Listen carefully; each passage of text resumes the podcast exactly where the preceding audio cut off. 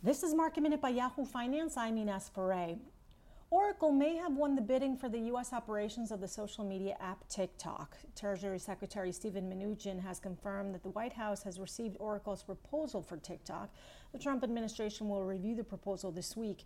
Over the weekend, Microsoft confirmed ByteDance, the owner of TikTok, would not be selling the app's U.S. operations to Microsoft. The U.S. and also China would have to approve the deal.